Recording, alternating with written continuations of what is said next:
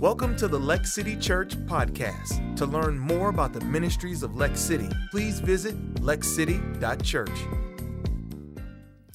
Love that video every time. Welcome uh, to week two of our colors series. Pastor Ryan did a great job of setting it up last week, kind of talking through what the colors mean, and hopefully you've taken the assessment and you understand, you know, what your color looks like right now. And just want to recognize there are many of you guys here in person watching online that took this assessment a couple of years ago, and you've been kind of living in your color the last couple of years. And for our staff in particular, it's been really impactful for us. It's created some common language of so we kind of identify each other's colors and how to better, you know, work with each other and understand each other. That why behind that stuff is impactful for my family, you know, as well.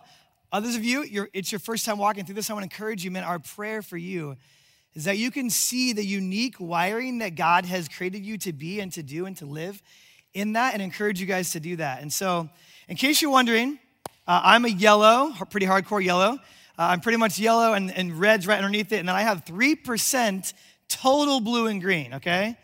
And so, uh, so I love you, greens and blues. It's just, we're not that similar, okay?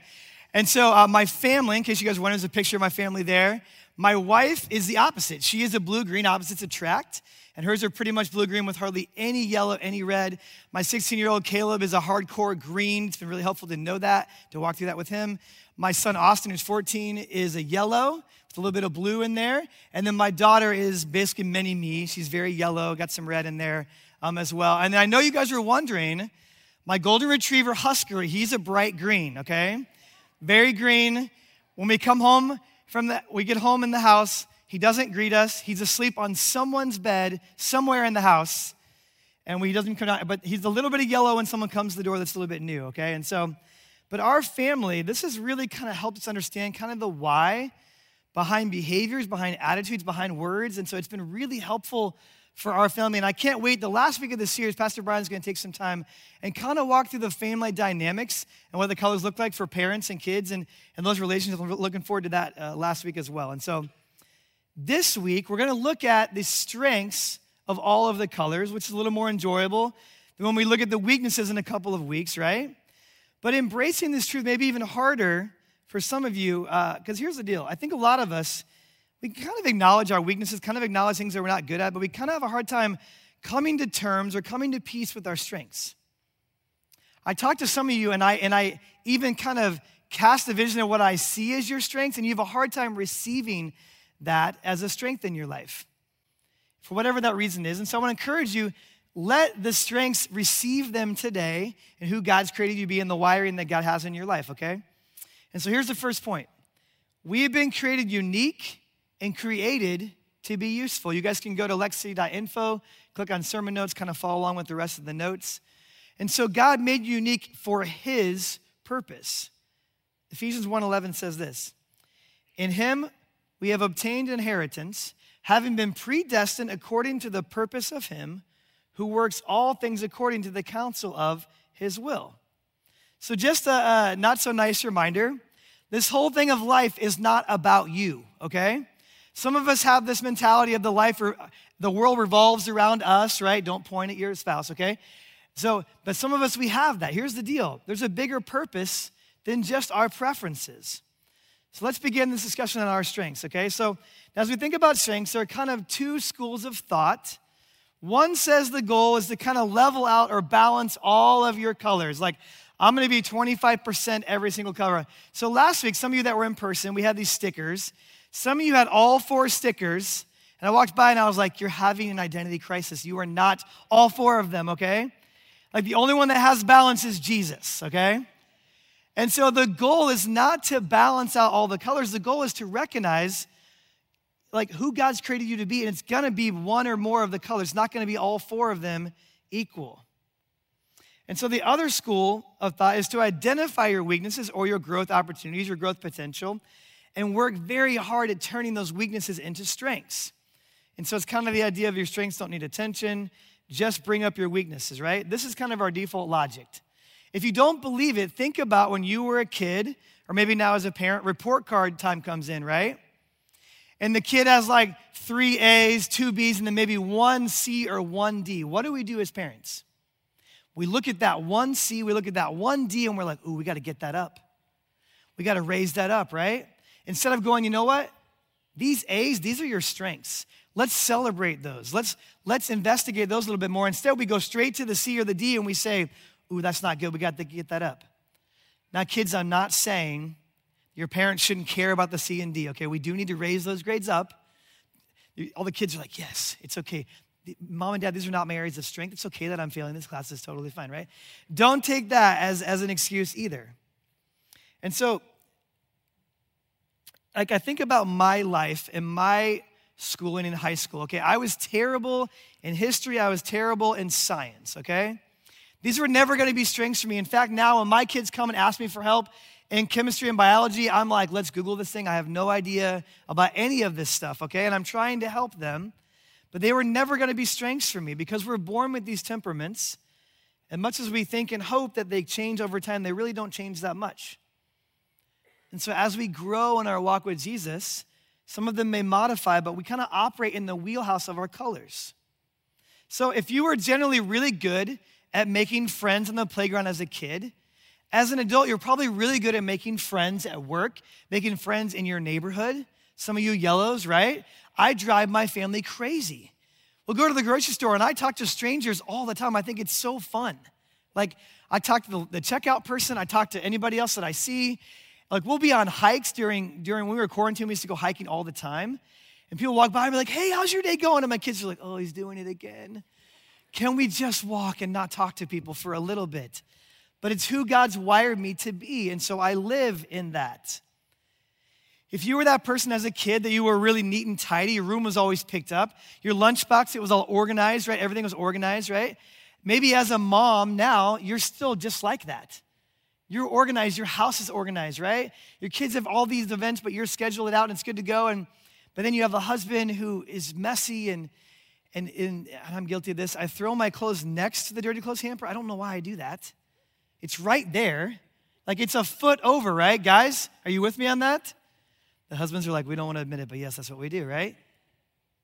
But you're living in that, right? If you were a dreamer as a kid, you were an ideas person. You had a great imagination, right?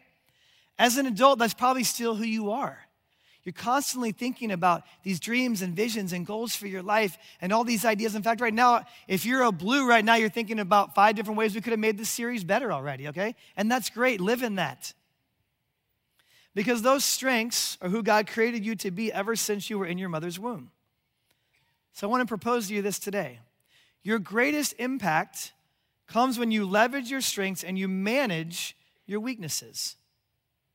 Now, I have to manage my weaknesses so they don't become deterrents to my strengths, but I will only probably ever be average in my weaknesses. But I can become extraordinary in my strengths. When I work on my weaknesses, I can see maybe a little bit of incremental growth, but when I really dive into my strengths, there'll be exponential growth in those areas. So when I was younger, when I was a kid, I used to love basketball. I played outside my house every single day. And I had these dreams in middle school and high school of becoming an NBA basketball player, right? I was lacking a few things height, size, general skill and talent level, just these minor details on my progress to the NBA, right? So instead, I finally learned that my athletic ability lended itself more towards sports like tennis and soccer. And I had to really kind of realize that I wasn't going to take that weakness in my basketball and grow it into a strength. I had to go, this is who God's wired me and created to be, and live in those strengths. There's a really intelligent guy named Marcus Buckingham. He's an author, he's a speaker, he's just so smart, and he does all these books and writes all this stuff. And he talks about this area of like, he's done a lot of research and amazing work, and the issue of living in your strengths. And he kind of writes about how there's this brain science that kind of backs this up. And science shows that you grow the most synaptic connections in your brain where you already have the most synaptic connections. That tends to be in the areas of strengths in your brain. It's kind of the cool way that, that God has made us, right? The complexity of who we are continues to give evidence to a divine creator and not simply the chance of evolution in our lives. And your body functions best when it functions in your strengths not only physically, but emotionally. So, an unhealthy focus on your weaknesses and what we are not can actually steal from the joy of who you're uniquely created to be. So, when I live in my strengths, live in who I truly am and who is created to be, I'm not a great test taker, right? That was another weakness for me. I remember growing up, I was great at papers, terrible at tests. I got to college, and my senior year, I had two 20 page papers due on the same day at the end of the semester. When did I learn about those papers? The beginning of the semester, right? But I had the spiritual gift of procrastination. So I waited and I waited, and I wrote 40 pages in 48 hours. I didn't sleep for two days. I got A's on both the papers, but I could study for a week for a test and still fail the test. It was a weakness in my life. So I was never going to be a great test taker. I was never going to be an NBA basketball player, but I was going to be an executive pastor who has a joy for people and a joy for systems. And when I stay in that lane, I have the most joy, fulfillment, impact in my life. I stay true who, to who God created me to be. And that's what I love about our staff. We didn't have this colors assessment when we hired the majority of our staff. But as I look at this now, I go, you know, we have people in operations on our team who, who are blues, who are great at systems and order, and they're methodical and they're process based. And so as we begin to take these tests, it's like, oh, a lot of our pastors are yellow and green. They're people oriented. So it's really cool to see how our staff and the way they're wired already lends themselves to be a part of the body of Christ and play that well. And that's what our church does as well. Because research shows that only two out of 10 people report that they are living and working in their strengths. Two out of 10, 20% of people are living and working in their jobs out of strengths. That means 80% are saying, you know what? I do this job because it pays the bills. I'm not super passionate about it. I'm not living in my strengths right now. Makes me a little bit sad to know that stat, right? But that's why knowing your strengths and living in those strengths is critical.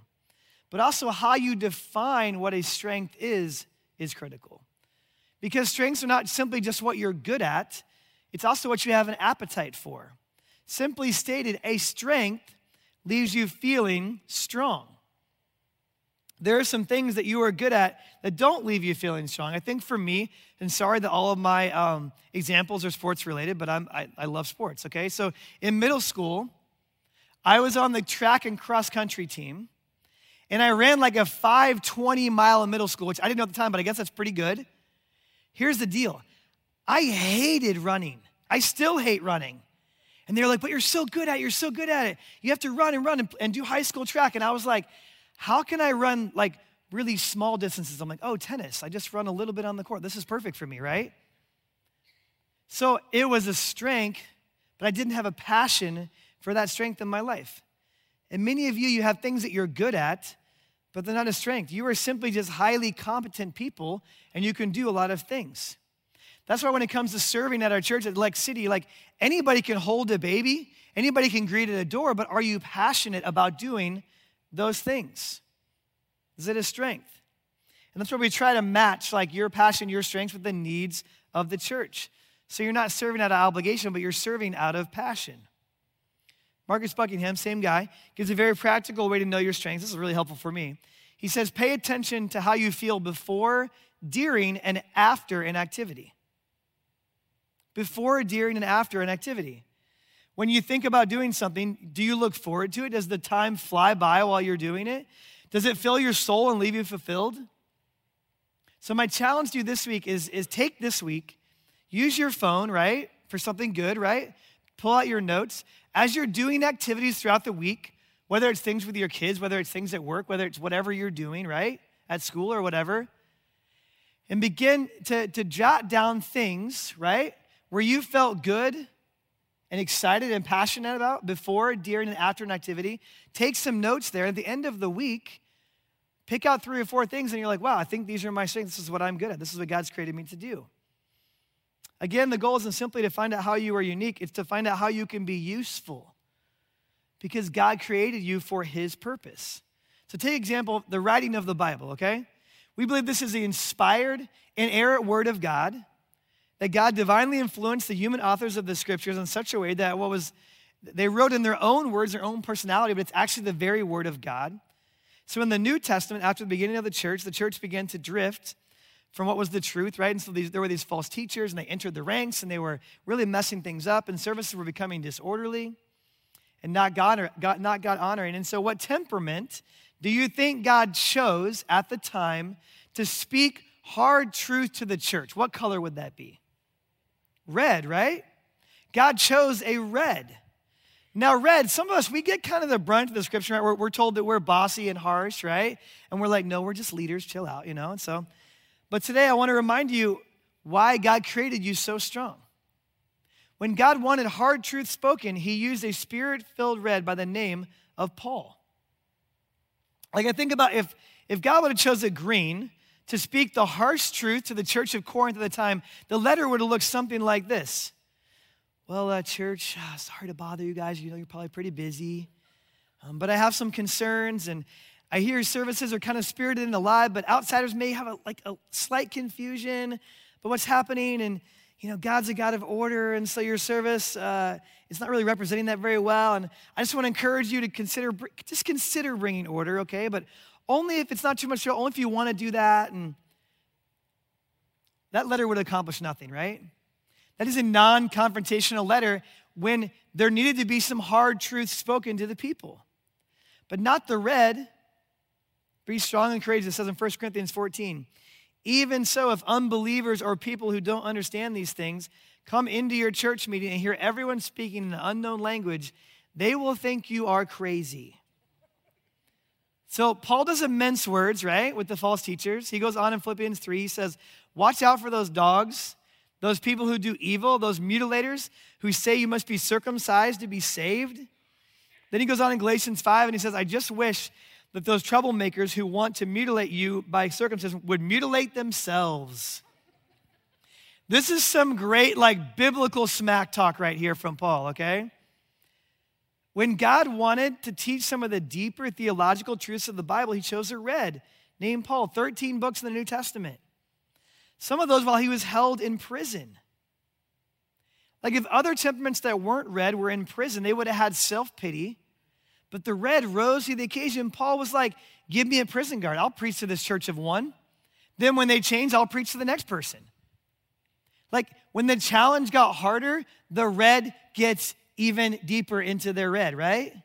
They get excited about that stuff because reds, you're amazing. You have a strength that rises to the surface in times of difficulty. You shine during crisis, you shine during emergencies. So, Reds, live in that. You are like Paul.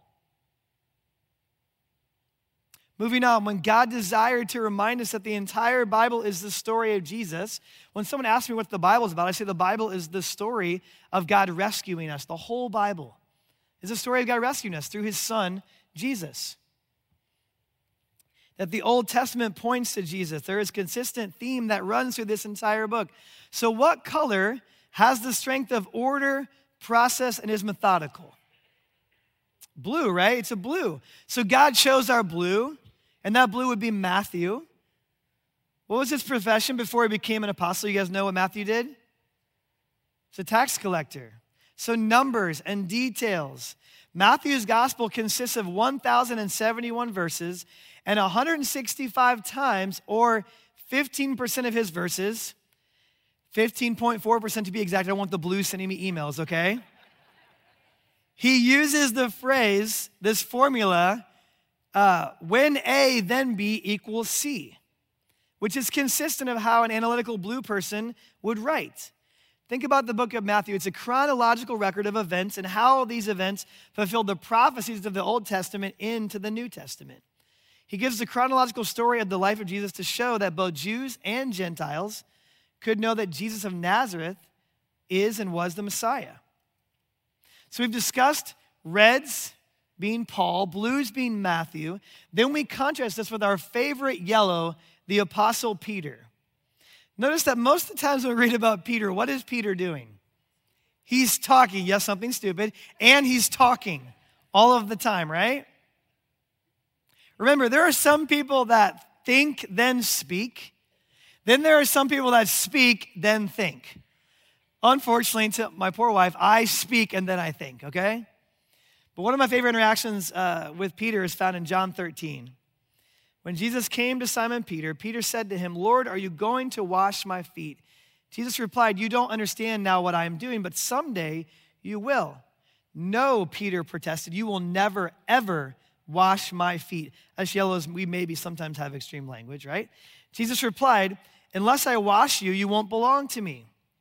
Simon Peter exclaimed, Well, if that's the case, then wash my hands and my head as well, Lord, not just my feet. Jesus replied, A person who has bathed all over does not need to wash except for the feet to be entirely clean. And you disciples are clean, but not all of you. When they take Jesus into the garden and the soldiers come, who cuts off the soldier's ear to protect Jesus? Irrational, awesome, out there Peter, right? When all the other colors cowered in fear in the boat, what color stepped out in irrational faith to meet Jesus on the water? Yellow Peter. There is a spontaneity of faith that is contagious. Peter, the rock, the great evangelist, led thousands to the Lord. So if you're a yellow, embrace that. Your people skills can be used for God's purposes. It's an evangelistic gold mine. Live in that strength. And then the last color, greens. So Matthew records the account of Jesus' life and he builds a chronological case. But Luke, our green, his writing is more of a conversational style. 13 times Luke begins the verse verses with the phrase so it was, which sounds a lot like once upon a time. And he includes many more names, which shows the value that he had on relationships. When God wanted the account of Mary and Martha shared, the lesson of being rather than doing, what color did he pick to teach such truth? Luke, our green.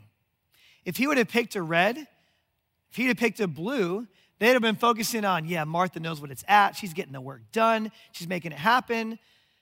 But God knew that this was really more about being than doing, so he picked Luke, our green, to capture that story.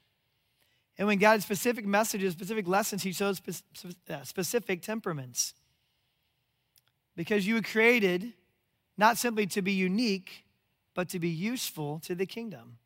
And it begins with knowing our strengths and then leveraging those strengths for the greater cause.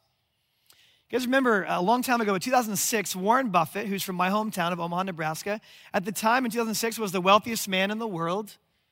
He decided in that year, I'm going to give $31 billion to another wealthy family, but to a foundation. So he gave it to the Bill and Melinda Gates Foundation. Why would he do that?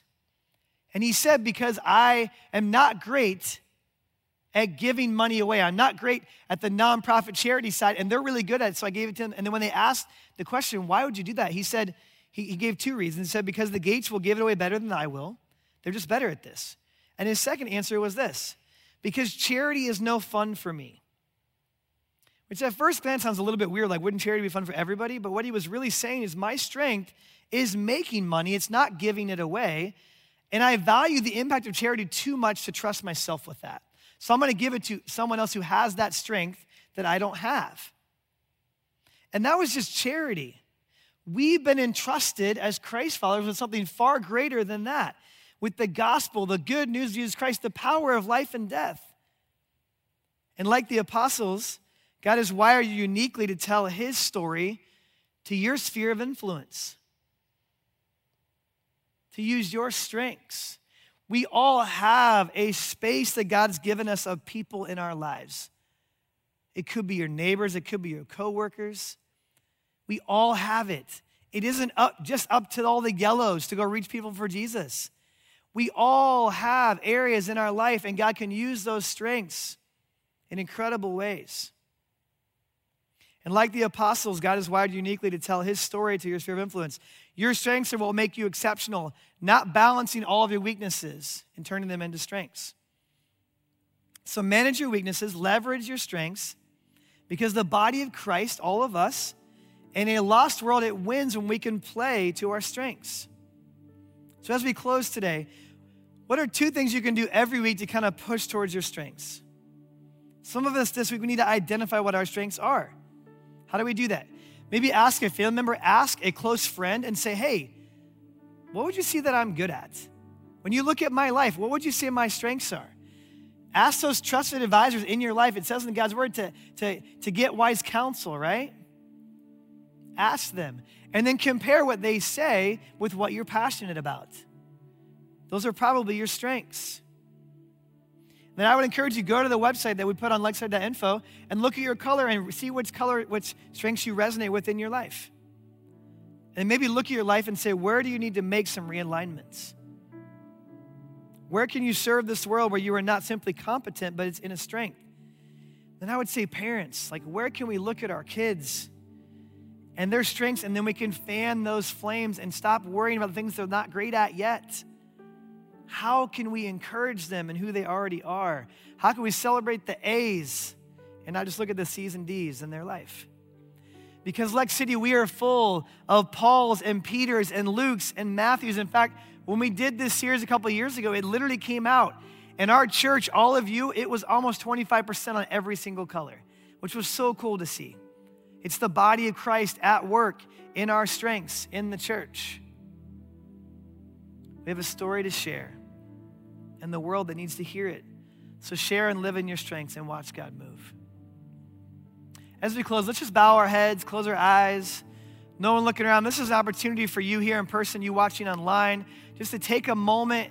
If your schedule's like mine, it's really busy all the time. You don't have those moments where you just kind of sit and be and try to hear from God. And I want to encourage you if you're here right now or watching online and you would say, you know what? You talk about these strengths and how God can use them in my life. But I don't know if I have a relationship with the God that you're talking about. And I want to encourage you, it says in Romans 5 8, but God demonstrates his love for us in this. While we were still sinners, Christ died for us. What that means is that God knows all of my sin, all of my mess ups, all of my junk in my life, and He knows it in your life as well. And in spite of all of that, He loves you and He loves me unconditionally. And He takes it one step further. He wants a relationship with you through His Son, Jesus. So, right now, maybe you're here and you're saying, you know what? I kind of walked into this room or I logged online and I just kind of, uh, man, I'm hurting. I kind of limped in here emotionally. I have so much going on in my life and I'm trying to find my identity in all the wrong things in the world and my reputation, my career, my success, all these things, and it's leaving me empty. Can I just encourage you? You have a void in your life that can only be filled by a relationship with Jesus. So, with every head bowed, every eye closed, just encourage you, if, if that's you right now and you would say, you know what, Zach, today for the very first time, I want to ask Christ to come into my heart. I want to stop living for myself. I want to live for Him. If that's you with no one looking around, just slip your hand up boldly so I can pray with you. Just say, That's me today. I want to ask Christ to come into my heart right now. Awesome. I see your hand. Anybody else that would say, That's me? Very cool. I see your hand. Yeah. I'm going to say a prayer right now, and it's just uh, a prayer that of helps you connect your heart to the very heart of God. Just say something like this between you and God. Say, Dear God, I know that I'm a sinner. I know that my sin separates me from you. But today, God, I ask you to come into my heart. I ask you to save me. I ask you to change me. I believe in your son, Jesus, that he died on the cross for my sins and that he beat death and rose again. I'm tired of living for me. I want to start living for you. In Jesus' name, amen. Can you guys just give it up for those people that made the decision today? What an incredible decision. Just want to encourage you, whether you're here in person or you're watching online, just, just do me a favor. If you made that decision, whether you raise your hand or not, and encourage you guys, you, if you're here in person, you have a card in your seat bag. It just says, Life is complicated. We know a guy talking about Jesus. Encourage you guys, fill that out. It just says name, phone, email. Take that out if you're in person. Fill it out really quickly. Take it out to the Welcome Center. You can trade it in for this free gift that we have for you.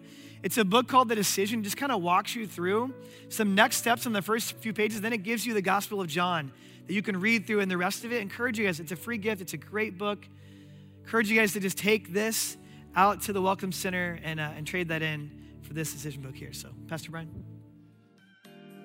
Thank you for listening to the Lex City Church podcast. If you would like to support ministries of Lex City, visit lexcity.church/give. Please subscribe and follow us on social media at Lex City Church for more encouraging teachings and content.